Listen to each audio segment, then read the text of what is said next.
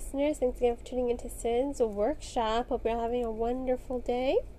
Today we're going to be talking about Divided Fire by Jennifer Sanfilippo.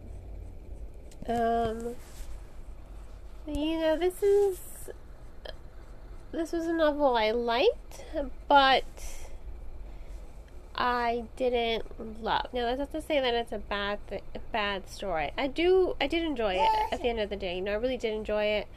My initial response was to give it a higher rating than what I'm going to give it today. And the reason, and I'll talk about why eh, as this review continues. Um, I'm joined by my son today. If you can hear him in the background, he's just chit chatting and playing with the cats. It's very adorable. Um, in any case, this book is, you know, it's a rich fantasy where people don't, people who have the power to use magic with their song um, by singing, they don't talk. Uh, I think it was really interesting how there's lots of sign language in this book. I really do think that it was very that I feel like that that makes it diverse you know, sign language is incredibly interesting. I would love to learn it myself, um, and I hope my son does learn it growing up. I really do want to encourage that with him, along with him learning Spanish. um, but I think that that was really what was interesting in this novel how you have these people, they can talk, but they reserve using their voices for their magic and i do i found that incredibly interesting how there's lots of sign language in this book and how they will sign on people's skin um, to talk as well i did think that was very interesting and i really did enjoy that part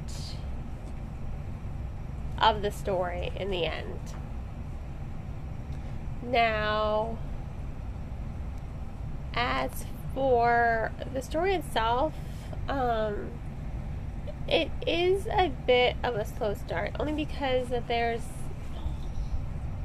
that opening, you know, first chapter about the sisters and how Kessia, pardon me, I'm sorry, about how Kessia um, gets her magic and Miren really wanted it, you know, really does in a way create a rift between the characters, but it really doesn't because throughout the story you see how devoted these two sisters are to one another, and they don't let the fact that one has magic and the other one doesn't keep them separated or keep them from loving one another. I did like their relationship in this novel. You, do get to see the tension between them. Of course, there's of course going to be tension between them given the circumstances and given how the story evolves, but they tend to let it go just to save themselves. Not save themselves, to save each other and to save their relationship and to always put each other's well being first and foremost. That's what I really liked about it. After that opening, though, the story does slow down quite a bit. Uh, there's a lot of information kind of thrown at the reader, and I really do wish that the author, if you listen to, to these podcasts, you know that that's kind of one of my pet peeves when authors just kind of unload a lot of information all at once onto the reader. And I really, it really bothers me when authors do that just because it doesn't need to be done that way. There are different ways to do that, and I really do feel like it slows down the pacing of the story because you're just throwing so much at the reader. You're kind of distracting the reader from what the plot of the story is supposed to be. Yes, uh, the author does circle back to it quite quickly, but when I first started reading it, I have to say I was bored because it's like, okay, I get it. The world's at war, people are taken away, you know, yada, yada, yada. Again, lots of information. Uh, it does come off as a little repetitive now and again throughout the story, but that's why I think the author didn't need to just unload all of it all at once because she does bring it back throughout the story. And I think I would have appreciated this novel and the world building a little bit more if the author had just stuck to trickling it throughout the story instead of just unloading all this information all at once. It is important information, but it wasn't necessarily important for it to be unloaded all at once right at the beginning. Now, as for the actual plot, um, you know, I I did, in the end, um, I did enjoy the story. I do like how these two sisters go on completely different journeys. That really pushes both of them to their limits. Uh, they have such different upbringings. They have such different desires. They have different goals in mind and I found it really interesting how the story developed it and focused on who these characters were and everything going on with them. Especially because it doesn't go as planned for these girls. Um, Kessia is sold to the enemy of her country. Oh boy. Oh boy. Oh, sorry. You guys are gonna have to give me a second. No, no, no. No, no, no, Squirt. You cannot play with that. That is called Danger Zone. Danger Zone. Sorry, he was a. Uh, my son was going near the sockets. And even though they have coverings over them, um, can never be too careful, especially with this kid. He's smart. but anyway, um, like I was saying, you know, Kessia sold to the enemy, and she is enslaved, and she's forced to use her magic for I guess, evil, you know, powering a steam powered machine to help the enemy wage war against her country. So I thought that was really interesting because it's a completely different journey for her than it is for um, than it is for Miren. Miren is she goes with her her sister's boyfriend. You know, they embark on a journey that takes them literally all over the place. They, they're going from here to there. They meet indentured servants. You know, really is an interesting look at the world to see, you know, like indentured servants, they're, they're basically slaves as well. I thought that that was very cool how the author addressed that situation.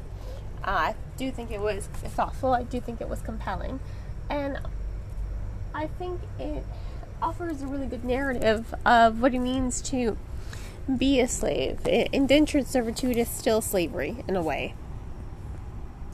And I like that the author brought this up.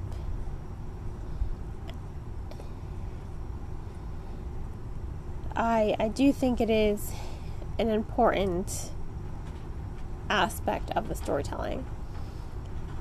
So her and you know her sister's boyfriend they go on this really extensive journey throughout the country. They're seeing all the corruption of power and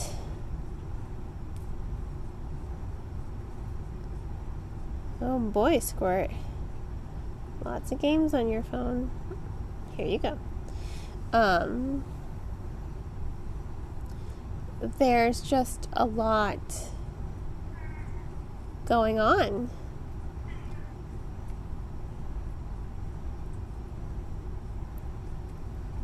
Between these characters. and I think it's interesting. I do like that I see some development, some character growth, because that there are times in the beginning where I understood what where Miren was coming from. You know, she wants to protect her sister and keep her sister safe. I completely understand where she's coming from. But I didn't really like how she treated her sister. Um, she's very standoffish at times. She's very off putting. However, she grows, you know, she does develop um, a different sense of right and wrong. And I like how she grows. As for Kessia, I also like how she grows and develops as a character. I really do think it is entertaining to see her flourish, to find the strength in her power that she's had to keep hidden for so long. I think it was very cool to see her grow.